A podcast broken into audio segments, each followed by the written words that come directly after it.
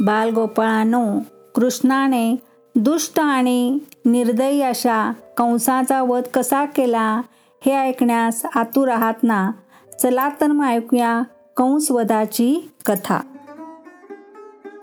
कंस मथुरेचा राजा होता. कंस तापट क्रूर निर्दयी राजा होता. त्याने आपली बहीण देवकी वसुदेव यांना तुरुंगात ठेवले होते. कृष्णाला ठार मारण्यासाठी गोकुळात कंसाने पुतना राक्षसी तसेच अनेक दुष्ट राक्षस यांना पाठवून दिले होते.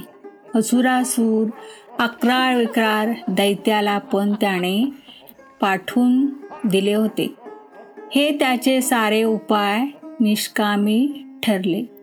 कृष्णाला त्याला मारता आले नाही. तेव्हा आपला प्रधान अक्रूरास आपण धनुर्याग यज्ञ करणार आहोत. त्याकरिता तू नंदराजाला निरोप दे आणि कृष्ण व बलराम यांना मथुरेत घेऊन ये. अक्रूराने मथुरे जाऊन नंदराजाला कंसाचा निरोप दिला. नंदराजाने अक्रूरासह कृष्णाला पाठवण्याचे नाकारले. तो अक्रूरास म्हणाला कंस कृष्णास पाण्यात पाहतो. कृष्णाला तो ठार मारण्यास उत्सुक आहे. असे असताना मी कृष्णाला मथुरात कसे पाठवायचे? अक्रूर म्हणाला हे नंदराजा कंसाचा मृत्यू जवळ आला आहे. त्याकरिताच त्याने कृष्णाला आमंत्रण दिले आहे. तुम्ही त्याची काळजी करू नका. तुम्ही निश्चिंत राहा. कृष्णाला जरा सुद्धा इजा होणार नाही. नंदराजाच्या वाड्यासमोर उभा असलेला रथ पाहून गोप गोपीनी चौकशी केली. कृष्ण मथुरेत जाणार ही बातमी समजतात सगळे आक्रोरास व नंदराजास कृष्णाला मथुरेस नेण्यास विरोध करू लागले.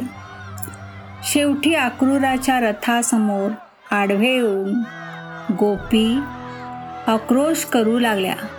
अक्रूराने सगळ्यातून वाट काढून रथ हाकला आणि तो कृष्ण आणि बलराम यांना घेऊन मथुरेत पोचला कृष्ण व बलराम यांची जोडी. कंसाकडे चानू व मुष्टी या मल्ल्यांशी कुस्ती खेळण्यास गेली. कुस्ती आखाड्यात लोकांची गर्दी जमली होती. मोठमोठे सरदार सेनापती प्रधान कुस्ती पाहण्यास जमले होते. कंसाचे सेनापती येणाऱ्यांचे स्वागत करीत होते. आखाड्या शेजारी भला मोठा मंडप सजवलेला होता. मंडपाच्या दरवाजात भला मोठा हाती डुलत होता. कृष्ण बलराम पराक्रमाची ख्याती लोकांनी ऐकल्याने त्यांना पाहण्यासाठी गर्दी केली होती. कृष्ण बलराम आल्याबरोबर कंसाची छाती धडधडू लागली. तो भयभीत झाला. पण चेहऱ्यावर भीती न दाखवता तो सिंहासनावर मोठ्या थाटाने बसला होता. कृष्ण बलराम पाहताच माहुताला कंसाने हुकूम केला. माहुताने कृष्ण दरवाजाजवळ येताच त्याच्या अंगावर हत्ती सोडली. कृष्णाने हत्ती अंगावर येताच बळीरामास बाजूला केले. हत्तीच्या पोठाखाली शिरून पोटावर चपराक दिली. हत्तीने आपले पुढचे गुडघे टेकताच कृष्णाने समोर जाऊन त्याचे दात दोन्ही उचलून उपटून काढले. त्यामुळे हत्ती घाया झाला. तो ची ची करत खाली पडला. एवढ्या मोठ्या हत्तीला कृष्णाने ठार केलेले पाहून कंसाचे हात पाय लटपटू लागले. कंस कृष्णाकडे डोळे मोडे फाकरून पाहू लागला. थोड्याच वेळात चानुरास कृष्णाशी म मुष्टिकास बलिरामाशी कुस्ती खेळण्यास हुकूम सोडला. कुस्ती ऐन रंगात आली. प्रत्येक जण एकमेकास मनगटावर थापट्या मारत आव्हान करीत होता. एकमेकास ओढत छातीवर प्रहार करत डोक्यावर डोकी धडकून कुस्ती खेळ चालला होता. बलरामाने मुष्टिकाच्या डोक्यावर जोराने प्रहार करताच तो खाली पडला.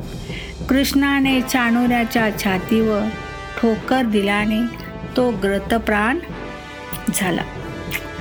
सर्व जमलेल्या लोकांनी टाळ्यांचा कडकडाट केला. कृष्ण बलरामाने आनंदाने आपले दंड थोपटले. हे पाहून कंस थरथर थरथर कापू लागला.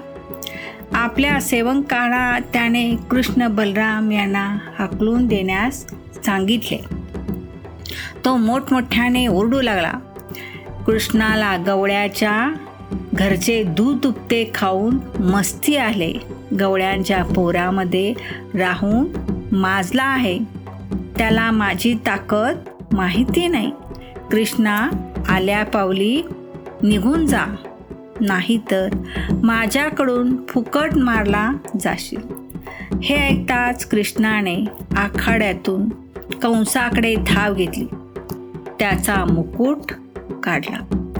त्याचे केस धरून त्याला खाली सिंहासनावरून ओढले. कंस आधीच लटपट कापत होता. कृष्णाने खाली ओढून त्याच्या हृदयावरती प्रहार करताच तो गतप्राण झाला. कंस मारला गेला. कंस मारला गेला. उपस्थित सर्व गोकुळवाशी व मथुरावासियांनी आनंद जल्लोष केला. आणि सर्वांनी एकच जयघोष केला. कृष्ण बलराम की जय कृष्ण बलराम की जय कृष्ण बलराम की जय.